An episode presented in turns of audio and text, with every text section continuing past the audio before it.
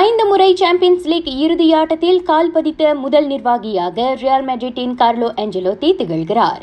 அதிகாலை இரண்டாம் கட்ட அரையிறுதி ஆட்டத்தில் அவரின் அணி மான்செஸ்டர் சிட்டியை மூன்றுக்கு ஒன்று என தோற்கடித்து ஆறுக்கு ஐந்து என்ற கிரிக்கெட்டில் இறுதியாட்டத்திற்குள் நுழைந்தது.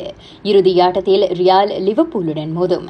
ஏஞ்சலோத்தி இரண்டாவது முறையாக ரியாலை சாம்பியன்ஸ் லீக் இறுதி வரை கொண்டு சென்றுள்ளார். ஏற்கனவே ஏசி மிலானை மூன்று முறை இறுதியாட்டத்திற்கு அவர் கொண்டு சென்றார். இதனிடையே அதிகாலை தோல்வியிலிருந்து மீள தங்களுக்கு சற்று கால அவகாசம் தேவை என சிட்டி நிர்வாகி பெப் குவாரியோலா கூறியுள்ளார். அவ்வாட்டத்தில் தமது அணி சிறந்த படைப்பை வெளிப்படுத்தவில்லை என்பதை ஒப்புக்கொண்ட அவர் பெரிய அணிக்கு எதிரான அரையிறுதி ஆட்டம் என்பதால் அழுத்தம் அதிகம் இருந்தது அதற்கு காரணமாக இருக்கலாம் என்றார்.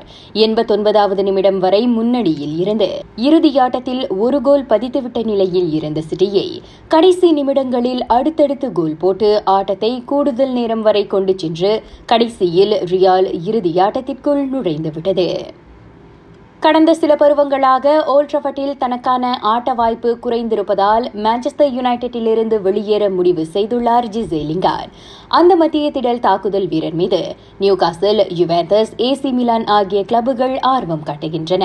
மிகச்சிறந்த அதிரடியான விளையாட்டுகளை ஆஸ்ட்ரோவில் மட்டுமே காணுங்கள்.